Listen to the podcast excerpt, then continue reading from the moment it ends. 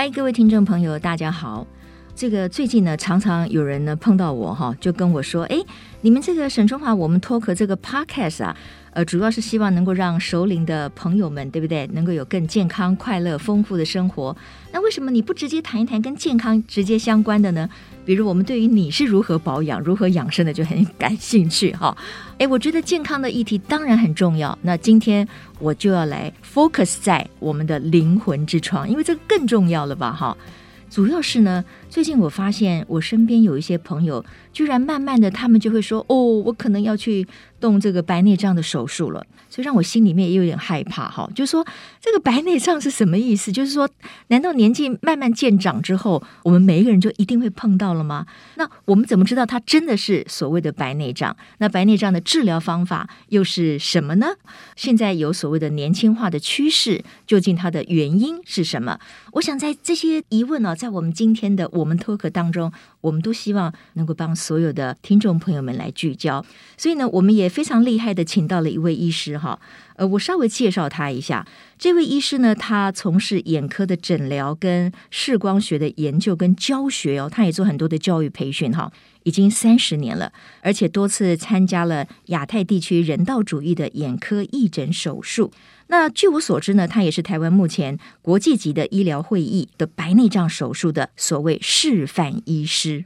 那最重要的是呢，他个人还在二零一七年的时候获得了 APAO 亚太眼科医学会的成就贡献奖，这是很不容易的，好像是我们台湾第一位获得这个奖项肯定的。好，所以我们要透过他来了解一下我们的眼睛到底会出现什么的状况。大家都同意，眼睛是灵魂之窗。如果我们的眼睛产生了病变，这个呢，我们的人生可能是会从彩色变黑白。所以这是一个很重要的一个议题哈。首先，我就来欢迎今天在我们录音现场的林宏远医师。林医师，你好。主持人好，还有各位听众，大家好。林医师，你看刚才哈，我一连串就提出了那么多的疑问哈。不过我想这些疑问对你都是很娴熟，因为你每天就是在处理这样子的眼睛的这个问题。那首先我就问，就是说这个白内障，我们可以叫它叫做老人的这个疾病吗？是不是年纪大了，他一定会碰到？可以这么说，绝大部分的白内障都是会在比较年纪成熟一点的人会碰到。大概几岁呢？要看 什么什么什么时代，什么时代？就我们这个时代好了。呃，这个时代的话，大概六十岁以上的人，大概就很少能够免得了需要手术。哎呦，那我就已经也……哦，当然有些保养的好的可以更久一点。哦，好，很好，这是个好消息。也很多五十几甚至四十几岁的人也开始需要接受这个手术了。好，所以呢，就是说。白内障，我知道最近这几年有所谓年轻化的趋势，是，是啊，不要说五十几岁了，甚至还有四十几岁的朋友呢，他可能就要动白内障的这个手术。那造成这个白内障年轻化的这个原因是什么？首先，我还是简单的讲一下白内障是什么哈。嗯、OK，那是我们眼睛里面有一个组织叫做水晶体，嗯、那从出生之后它都是透明的，嗯、那随着年纪的老化跟一些伤害，造成它逐渐浑浊。那混浊到一定程度，影响到视力了，那这是白内障。嗯、那如果影响到一定程度以上，影响到生活这些，我们就必须要清除它。嗯嗯嗯。所以我们讲的白内障的手术是这样子来的。OK。那因为每个人都会老化，嗯，所以几乎是每一个人一定碰得到，包括你们眼科医生一定碰得到。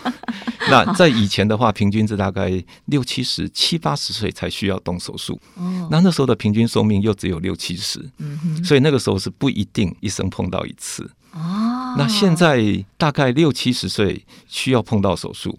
那平均寿命是在八十几岁，对对，所以大概很少人能够幸免于难，包含我们眼科医师。OK，好，是那所谓的白内障，它为什么要白内障？意思是说什么地方会白白的吗？白内障这个是怎么弄出来的？这个就是水晶体变浑浊啊。Uh huh、那刚开始的话，就是从透明变成不透明，嗯，嗯嗯，那开始会有一些白白的感觉。嗯那其实是逐渐会变白、变黄，嗯，那甚至变橘、变红，哎呦，到变黑，哎呦，都有可能。我们如果从外观就可以看到您说的刚才的那些变化，就表示它很严重了吗？在那之前，我们是不是就应该提高警觉？一般来讲的话，要到很严重、很严重才看得到，因为它是在瞳孔的里面。嗯嗯嗯。那我们看东西的时候，大概我们看一个人的话，大概都是看到的是整个眼角膜黑色的。嗯嗯嗯。只有中间那个圆形才是瞳孔，它在它更里面，所以一开始的变化，或是到中期之前的变化，通常是没有办法直接看出来的。OK，好，所以等一下呢，我会继续请教林医师哈，就是说那我们怎么样能够及早发现，以便于我们可以。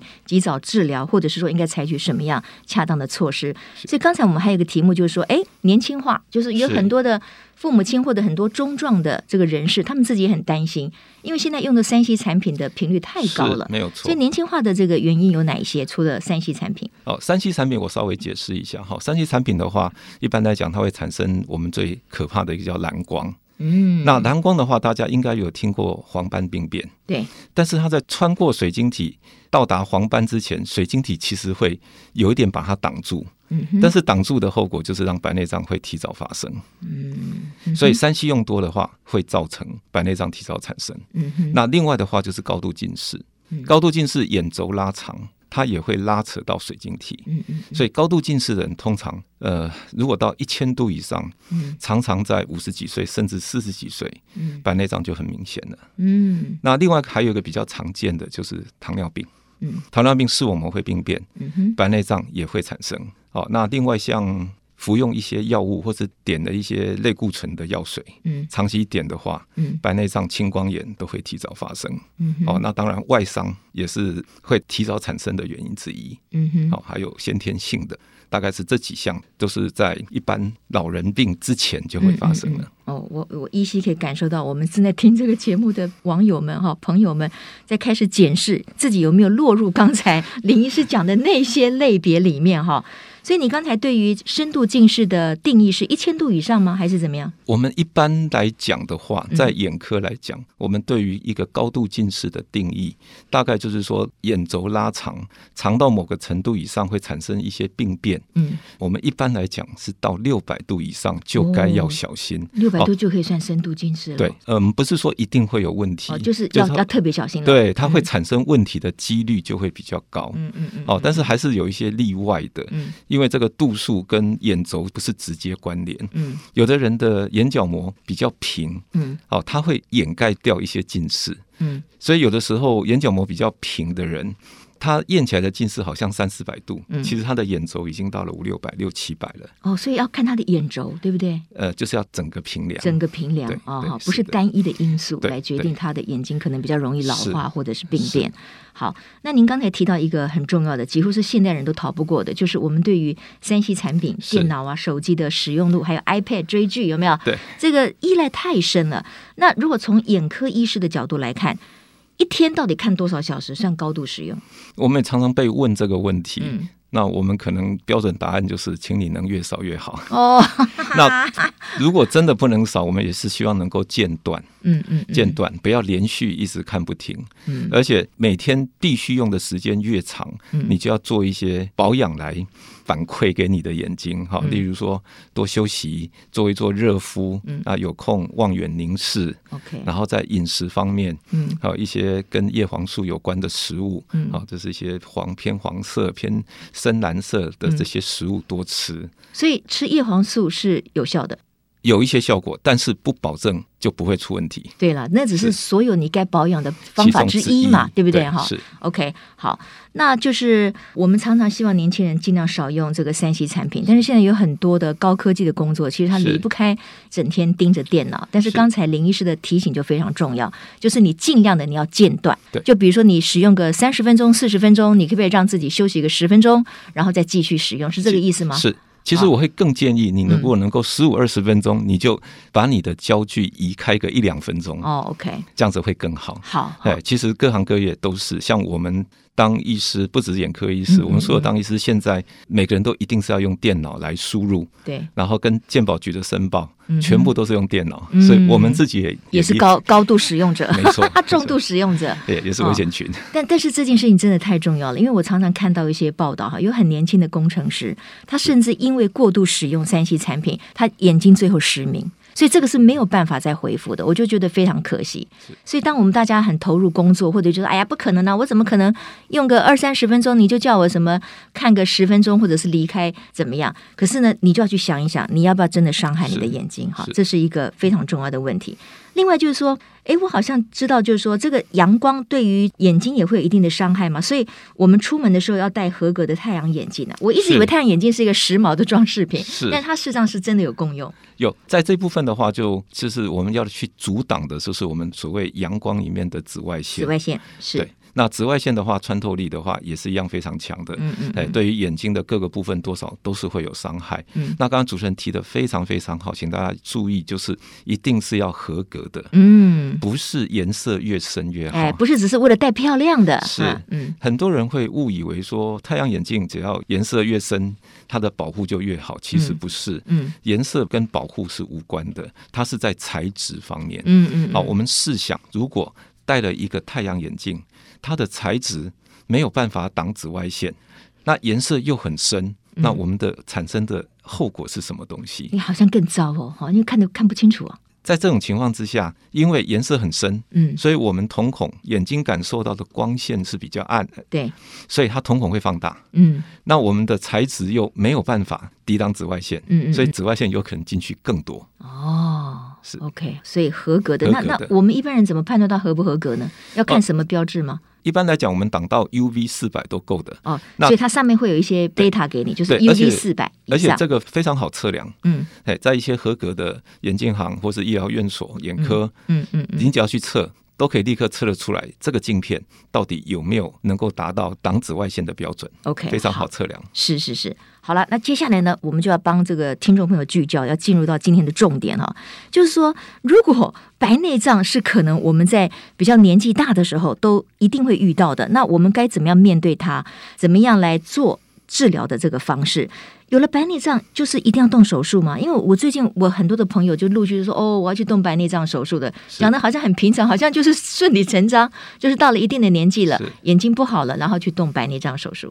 是白内障。最终需要动手术，嗯，最终，因为我刚刚提到，它就是属于我们一个身体的老化退化现象，嗯，它就是会随着年纪一直一直的加重下去，是。好，那关于这部分的话，真的很希望各位听众不用太紧张。现在白内障的技术其实是蛮好的，因为。最大的原因啊，这是有点开玩笑，就是最大的原因是我们眼科医师也要被人家动手术，所以我们已经把这个白内障的技术都已经真的非常成熟，非常成熟。不希望自己哪一天也变成白老鼠，是吧？希望 所有的这个眼科医师这个手术都非常的成熟。是，那我们现在能够做的就是用超音波，嗯，乳化。或是说加上飞秒的辅助，嗯，先把白内障就是这个混浊掉、硬化掉的水晶体，先把它乳化掉、震碎，嗯、然后从一个大概零点二、零点三公分的小伤口，嗯，我们就可以把这些白内障给抽取掉，嗯，然后再经由同样这个小伤口注入一个。折叠的，哦，对，就是折叠软式折叠的人工水晶体，嗯，然后进去弹开，嗯，这样子的手术就可以完成。那所以整个的伤口是非常非常小的。哦，那唯一我要提醒一点就是，很多人不要因为害怕，嗯，因为害怕而拖延到，哦，拖延到反而会有一些更不利的情况发生。嗯，嗯哼，哎，说到这个动手术的时机点哈，刚才林医师你提到说，哎，不要拖延。可是我为什么会听我的朋友讲说，哦？所以我去看了这个白内障以后呢，医师跟我说再等一下，要等这个白内障熟。我我也听不懂什么叫做等白内障熟是什么？呃，这个是我想是从源自于比较早之前的说法。嗯，那早之前的说法，因为那个时候不是像现在这么先进的手术技术。嗯，那个时候是做一个大概一点五公分的伤口。嗯，然后把白内障是整个把它挤出来的。哦，然后再清干净，装完人工水晶体之后再缝合。嗯，所以效果本来就比较不好。那伤口。大细菌感染率啦，各方面都比较不好，恢复时间也比较久，所以那个时候的话，我们的手术时机是比较往后推延一点的。那现在的话，就是有些医师为了配合病人能够听得懂，好，那在太轻的时候。当然没有必要去动它。对对对，但.但是我想绝对不是说一定要等到它很严重、嗯、很严重的时候再来动。其实就是在如果到达了，它会影响到我们的视力。那尤其是有些开车的朋友，嗯、他的视力如果下降，会影响到安全。对，好等等这些的。好，那老人家如果影响到他走路的安全性，好，在这些情况之下，就有动手术的必要。OK，那如果说我们用用一个数字来做一个大致的比方的话，就是我们正常的视力矫正的话，都可以到一点零，甚至一点二、一点五。那白内障出来，它就会下降。嗯嗯嗯。那如果降到了零点五，尤其是零点四以下，最好就是要给医师做检查。嗯，这个时候就有动手术的一个可能性存在。OK，好。所以这个所谓的等白内障熟了，可能是一个比较老式的说法。是。而且我也不懂为什么等它熟是什么意思呢？所以那个熟意思只是他说可能要更硬一点，还是怎么样？以以便于过去的手术是比较容易执行。是是这个意思吗？但是现在 现在因为这个整个医疗的技术啊、手法啦都有进步了，所以可能还是要找这个信任的医师来做一个完整的评估哈。我们反而现在是不希望到所谓的太过熟，对，过熟太熟，因为我们要小伤口，伤口要越小越好。嗯嗯嗯。那伤口越小的话，你摆的所谓越熟，就是我们所谓的越硬的话，嗯嗯嗯。那其实对于操作跟病人本身来讲，不利的，反而是不利的。哎，刚才林医师有提到一个叫做什么飞秒白内障，这是什么？这是镭射啊？怎么我一听好像感觉上医美啊？什么秒什么秒的啊？对，呃，飞秒它这是一个能量的一个单位了。嗯，OK。嘿，那这个东西可以运用在不止医疗，很多东西都运用得上。它确实是一种镭射，没有错。那我们白内障也运用得到。就是我们在做传统传统开刀，那叫以前叫传统，新型叫超音波。嗯，那现在的话，超音波已经算是传统的哦。哎，那飞秒这个又是更，更先进的了，但是它不是取代超音波手术。嗯，嗯正确名称叫做飞秒辅助超音波。嗯哼，那就是在做超音波手术之前。我们用飞秒可以用镭射做四个步骤来取代医师的手做四个步骤。嗯嗯嗯。好，那这个可以让手术的成功率跟恢复速度会更快。嗯嗯。那我简单的一个例子就是说，超音波它其实是一种能量。嗯。那这个能量的话，我们把混浊掉的水晶体给它震碎。嗯。那在震碎水晶体的同时，其实这个能量的散发对于眼睛是会有一些伤害的。哦。尤其是角膜的内皮细胞，是是，所以能量如果太熟太硬，能量用太多的话，手术后也会可能会有一段时间会有角膜水肿。嗯哼，那飞秒镭射再辅助下去的话，嗯、这种情况的话就可以比较改善。嗯哼，OK，也就是说，好，我我一个一个来问好了哈，因为这些问题我觉得大家都会很关心，包括我自己也很关心。第一个，这个白内障的手术，以现在的医疗水准来看，成功率大概多少？以现在来看，只要你不是一个我们所定义在所谓的复杂型白内障，嗯哼，那复杂型白内障就是，例如说刚刚讲的摆的太熟，嗯。啊，尤其是熟到例如说产生青光眼、合并青光眼，嗯哼，那或者说高度近视视网膜比较薄弱，嗯。等等哦，我们所谓的一般你在正常的范围内，我们来做的手术的话，对，成功率非常非常高啊，几乎非常高是几乎百分之百吗？没有吧？当然，我们当医生是绝对不能讲不能说百分之百分之百，嗯，而是说几乎不会发生什么状况。OK，好，就它的失败率是低的。很低的，非常非常低的，非常非常低。但是那个前提，就像刚才这个林医师所提醒的哈，就是说那个评估的时机点很重要。是，所以当你发现了你的眼睛可能有一些状况的时候，是，可能就要及早就医，然后请医师来帮你做评估哈。那这一点的话，可以成功率这么高，除了说我们的医疗的进步，还有我们台湾对于眼科医师的一个训练的这个制度很好之外，对，我想人民的一个无菌观念的改善也是一个原因。嗯，那因为伤口再怎么小，我想在并发症里面，细菌感染绝对是一个无法避免的。是是，我们手术室在要求怎么样的无菌，也不可能达到百分之百无菌，好，因为我们空气中就是有细菌，嗯，好，所以我们在手术室里面造成感染，跟手术后病人保养不好的感染，嗯，这个始终会有一定的比例存在的，嗯嗯，所以我们不能讲百分之百的成功，但是这个比例越来越低，越来越低，现在大概已经这种感染的并发症大概已经降到了五百分之一到一千分之一以下了，嗯哼哼，OK，那整个白内障的手术的时间是多长呢？呃，这个的话就又分大概从十多分钟到三十分钟不等，甚至有的会三十分钟再更久一点。那会跟什么因素有关？嗯，一个当然是医师的熟练度，嗯，当然更重要的就是这个病人的白内障是一个一般型白内障，还是一个刚刚讲到的复杂型白内障？就它本身的状况那个很重要。对，哎，就是说，如果说一个视力零点四。那我们这个病人的话，他的情况理论上是都非常好。嗯，那如果说一个病人的视力已经降到了零点一或是零点零五，嗯，表示他所谓的很熟很硬，嗯，那这两个处理起来，就算同一个医师处理，他的时间也不会一样的。嗯、哦，OK，好的。那另外就是您刚才有提到说，哎，如果在执行的时候怎么样怎么样，那可能之后会有什么肿胀的，所以这个像呃手术执行之后，even 它是成功的，是也是可能有一些后遗症吗？如果手术成功的话。嗯后遗症就更少了。嗯嗯，好，那当然，我刚才讲的细菌感染，对这不是手术成功，这个细菌感染就消失。嗯嗯，嗯手术后到伤口完全愈合，嗯，所以一个月之内，我们的眼睛的点药水保护保养这部分，嗯，是都要注意的。嗯，那另外还有一些比较小的一些所谓的并发症，哈，例如说。眼睛造成的一些轻微水肿，嗯、那我们也是借由点药水，可能在几天我们就可以改善。嗯，那还有就是说，万一我们手术前病人因为某些因素，所以我们给他测量计算的度数不是非常的准确。嗯。手术后有一些散光，有一些近视等等这些的，嗯、那这些的话，我们也是可以用眼镜或是其他的方式，再来把它处理回来。嗯哼，好，所以这些理论上都不是算很大的问题。是是，了解。嗯哼，OK。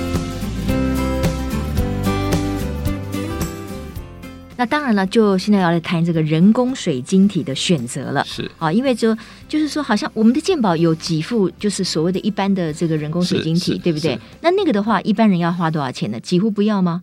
如果是你使用的是健保。所给付的，那就在这部分就完全不用花费哦。OK，健保其实还是蛮不错的，它还是提供某些人他可以在就是基本基本基本所需，基本的这个 OK 好。那但是有很多人，因为他可能需要有更好的，但让他自己更放心的，或者是可能功能性更强的。那这些人工水晶体到底有哪一些选择？那它的费用大概是多高？好，我这边还是很简单的稍微介绍一下什么是人工水晶体，因为我还是常常碰到病人问我说，我可不可以只做白内障，我不要装人工水晶体？OK，那呃，大概介绍一下，就是我们把这个混浊的水晶体，就是白内障，我们把它去除掉。那在以前当然是没有人工水晶体可以放。嗯，那第一个放人工水晶体是在一九五零年，嗯，啊，那是在欧洲的时候，在英国那边。那那时候也是争论很大，一个东西放到眼睛里到底是好还是不好？对对对。那经过长时间来大家的这些经验的话，大家是认为说绝对是好的，而且现在水晶体越做越好。越做越好。对，那各位如果说年长一些的朋友的话，嗯，不知道会不会有印象？以前大概三十年前吧，那个时候的长辈开完白内障手术，他们是没有水晶体可以放的，所以他就必须要戴一个一千度的眼镜，就一个圆圆然后非常厚的眼镜，那个就是没有水晶体。嗯，各位可以想象，那个的方便性就非常非常的差。对，那人工水晶体的话，就是从一开始从没有到有，嗯，然后从有的话，从所谓的球面水晶体，就是现在所鉴宝给付的，然后到比较高级一点的叫做非球面水晶体，嗯哼，然后从没有矫正散光到可以矫正散光，嗯哼，然后从单焦点只有一个焦点。焦点在远的，近的要戴老花。嗯哼，焦点如果放在近的，远的要戴近视眼镜。嗯，就是你只能远近选一，这个叫单焦点。嗯，到现在有多焦点。嗯，那多焦点有双焦、有三焦、有延长景深，哇，等等，非常非常多的选择，多的选择，多元的选择。是，那这个的话，真的要跟自己的眼科医师要好好的讨论。嗯，那我们会考量的是你第一个之前你的生活习惯。嗯哼，如果之前是远视的人。我们会建议把焦点放远一点。嗯，之前是近视的人，焦点就不要放太远，否则会引发老花。嗯，那还有你未来的生活形态，还有你现在需不需要开车，夜间要不要出门？嗯，因为多焦点等等这些的话，它多少都会有一些所谓的光晕眩光的问题。哦，所以这个是非常非常复杂的一个问题。是是是是，那也不是越贵就越好吗？呃，越贵它就越精密。嗯哼，它东西是越好没错。但是并不是就越适合每一个人，嗯嗯，因为越精密的东西，自己本身的眼睛神经各方面的结构，嗯，要越好，嗯，它才能够掌控这个水晶体。是，所以有一些例如糖尿病视网膜不好，或者说有一些黄斑病变的人，这些就反而不能用最高价的。这些多焦点的水晶体，哇，对，那这个是蛮复杂的，所以是是要将你的一些生活习性，嗯，还有一些眼睛的状况全部检查完之后，然后再跟医师来做一个讨论。哦，我觉得这个林宏远医师的这一段提醒太重要了，因为我记得哈，就是有一次我们几个朋友聚会的时候，那正好有一个朋友他刚刚动完这个白内障手术，那他觉得他也是动得蛮满意的哦，他就讲说怎么样怎么样啊，费用啊，然后他如何选择的。然后呢，席间有另外一个朋友，他也要有这个白内障的问题了，他就说哇，你动得这么满意，那我就弄一个跟你一模一样的这个这个水晶体，好，所以。林医师的提醒是说，每一个人的情况是不同的，你的生活所需、你的生活习惯是不一样的。是。你要充分的跟你的医师讨论，还有眼睛本身的健康度不一样的，是能选用的范围也不同。Uh-huh, 所以并不是说哦，我最好的麻吉、最好的朋友做了这个水晶体，他很满意，所以我就用一个跟他一样的。啊，是绝对不要做这样的比比比你。哎，对，uh-huh, 可能有时候会有反效果。是，也不要说哦，我的邻居动得很满意，哎，我就是弄一个跟我邻居一样的啊。OK，好，这是一个因人而异的选择。那我觉得呃，一个好的医师一定会充分的揭露各种的讯息给你，然后也会提醒你做。全面的考量，这样子你才可以为自己找到一个最适合自己，而不一定是最贵的这个人工水晶体哈。所以这个人工白内障的手术哈，应该是要量身定做，是对不对？不是说哦，我就是一视同仁，然后这个一体适用啊，并不是这样子的。好。刚才提到了哈，就是白内障，其实它发生的时候，它如果渐渐在发生当中，我们一个人可能不容易察觉。就像我们说，这个肝病是个隐形的杀手，因为它不痛不怎么样，等到你发现的时候已经很严重了。那对于白内障，或者说我们的眼睛已经开始弱化了、老化了，我们要如何去觉察？呃，就像主持人讲的哈，真的没有错，因为它是一点一点的累积上去。嗯，所以如果能够自己去感受得到，嗯，通常都蛮严重的。哦，所以我们会建议哈，在下列的几个状况下，最好是四十岁以上，嗯，就能够定期要去做检查，嗯，包含高度近视，嗯，包含有糖尿病，嗯哼，高血压，嗯哼，或是说你有在服用一些特殊的药物，嗯，点一些特殊的药水，嗯哼，有外伤过。等等这些的，大概四十岁以上就最好是能够要去定期检查。所谓定期检查是多久检查一次？呃，就是你一定先去检查一次。嗯，那医师会看你现在的状况，然后会告诉你之后大概多久检查一次。Okay, 如果说你的情况蛮良好的，嗯，他可能会请你一两年再检查。嗯嗯嗯。如果看起来有一些不太对劲的，嗯嗯，他有可能请你就三个月、五个月、半年就要再。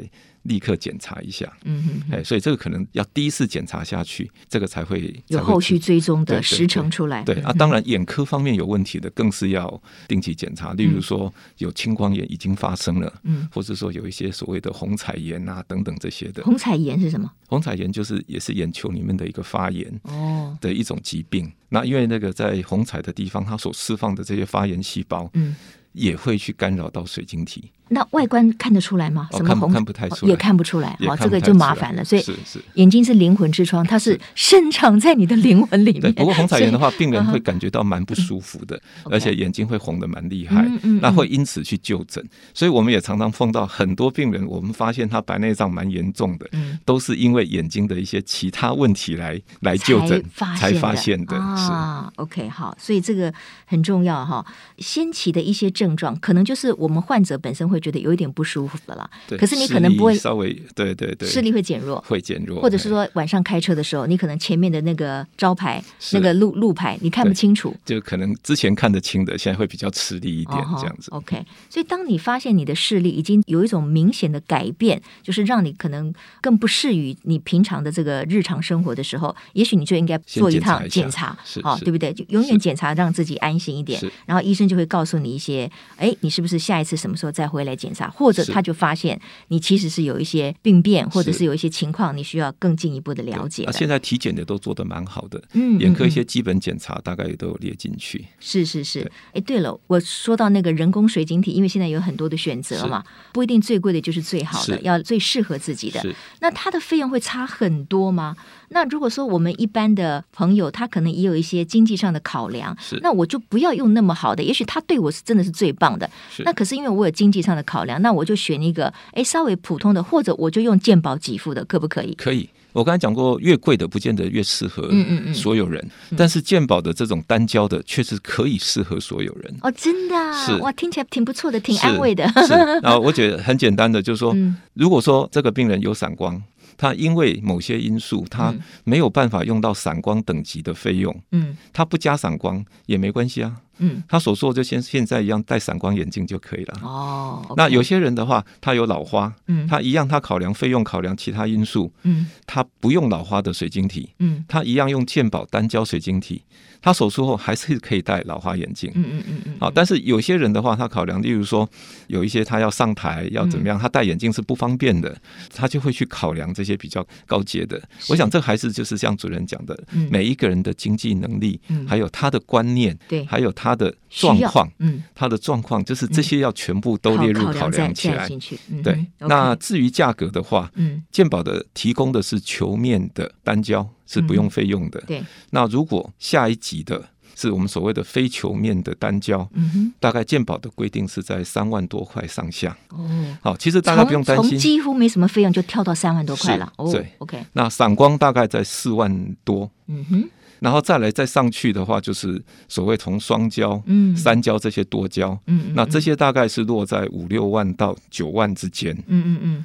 那如果说就是有散光，要把散光再加上老花全部一起解决的话。嗯最贵的最贵的是在十一二万左右。哦，所以好，但是各位不用太担心这这个，因为我们的鉴宝做得很好，都有替大家把关，是。啊，都有把每一类的水晶体的一个上下限都有定下来，是那这些也都可以在鉴宝署的网站都可以去查得到。是是，因为这个林宏源医师呢，也是我们中华民国眼科医学会白内障手术委员会的共同召集人，所以他对于呃现在我们鉴宝的一些给付啦相关的规定，我想他是非常的这个娴熟的哈。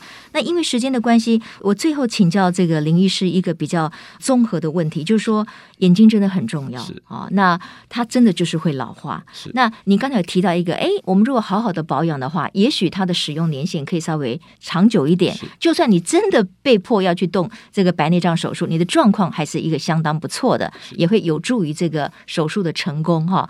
所以我们平常到底应该怎么样保养眼睛？呃，我想哈，现在大家最常碰到就是三 C 真的是免不了。嗯，那我个人还是建议，就是说有些真的需要用得到的，那没有办法要用。嗯。那可以不要用三 C 的，就不要硬去用三 C。嗯，像有一些你可以，例如说手写一下就好了，那你就不要再去用手机弄弄了很多的，想了很多的方式，就非得要把它弄在手机上面。嗯嗯嗯。啊，那不得已要用的时间能短就短，啊，不能短的地方就是我们时间要间断的用，不要连续一直用不停。嗯，然后配合好好的睡眠。那有一个对眼睛保养很好的方式，就是用温水毛巾做热敷。嗯。这些都可以让眼睛会可以比较舒缓。嗯，啊，那饮食方面的话，多补充一些，因为眼睛这也是老化啊，就是一些抗老化、抗氧化的食物啊，当然包含对眼睛最重要的叶黄素这一类的食物多补充。而且这些食物的来源，像叶黄素，它的来源真的不见得一定要去买嗯成品来吃，除非说你真的呃黄斑已经有些状况了，你比较要比较高剂量。嗯，一般保养的话。我们的这些来源都非常的。你说从一般的自然食物吗？是，是，包括哪一些呢？像叶黄素来源，包含像它有从玉米黄素、好金盏花等等这些的话，其实就是我们所谓比较深蓝绿色的食物。深蓝绿色，哎，那像这个还有黄色的这些都花椰菜，对不对？对啊，青花椰，对不对？对。然后像什么红椒吗？红椒、绿椒，对对，就是颜色比较深一点的菠菜。哦，听起来都是比较难吃的。没有了，没有了。我也蛮喜欢吃花椰菜的，绿花椰的哈。OK，好，这个就是提供给大家参考。另外还有什么吗？平常的保养。定期检查一下，定期检查，对，因为有时候慢慢的产生的一些问题，嗯。嗯嗯可能不是自己能够感觉得到，嗯，哦，所以抽空的定期检查一下。嗯嗯。我想定期检查下去的话，你不管是在医院还是在眼科的医疗院所，嗯、哦，我们大概都可以检查出非常非常详细。嗯、因为现在的这些仪器非常的先进，好、哦，像几乎所有的医疗院所也全部都大概都必备了所谓的我们眼睛的 OCT，嗯，哎，OCT 就是我们眼睛的 CT，就是只要一扫扫描，大概就知道你的黄斑。是是不是健康的啊？OK，好，那当然，我今天也学到了哈，就是说太阳眼镜不是只有戴漂亮的哈，一定要有合格的，有这个抗 UV 的这个紫外线的，对不对？然后出去也不要跟大太阳觉得说哦，我可以挑战这个太阳公公，你就应该做好一个最基本的一个保护哈。是，我觉得今天听到这个林宏源医师这样子这么多的资讯。收获非常的丰富哈。健康是属于每一个人的，我们真的都要多花一点时间来关注自己的健康，因为自己有了健康，才会是我们家人的幸福哈。今天非常谢谢林宏源医师，谢谢你来，谢谢主持人，是，好，谢谢各位听众，谢谢。下一次我们如果其他跟眼睛有关的问题，再欢迎您回来哈。我相信大家都会希望有更多更丰富的，但平常我们就可以开始来保养我们的眼睛。好，谢谢主持人，也谢谢各位听众朋友。如果您对于这一集有一些什么样的意见跟想法的话，别忘了要留言给我们哦。然后也请欢迎帮我们评分，也把这一集这么实用的内容分享给你的好朋友。呃，现代人的用眼呢是非常的多的，所以我们要切实保护眼睛哈。如果一旦视力变差了、不舒服了、有异状了，就要及早就医哈。祝大家都拥有美丽的这个灵魂之窗。谢谢林医师，谢谢，也谢谢大家。我们下周同一时间，沈春华，我们脱壳空中再会。我是沈春华，拜拜。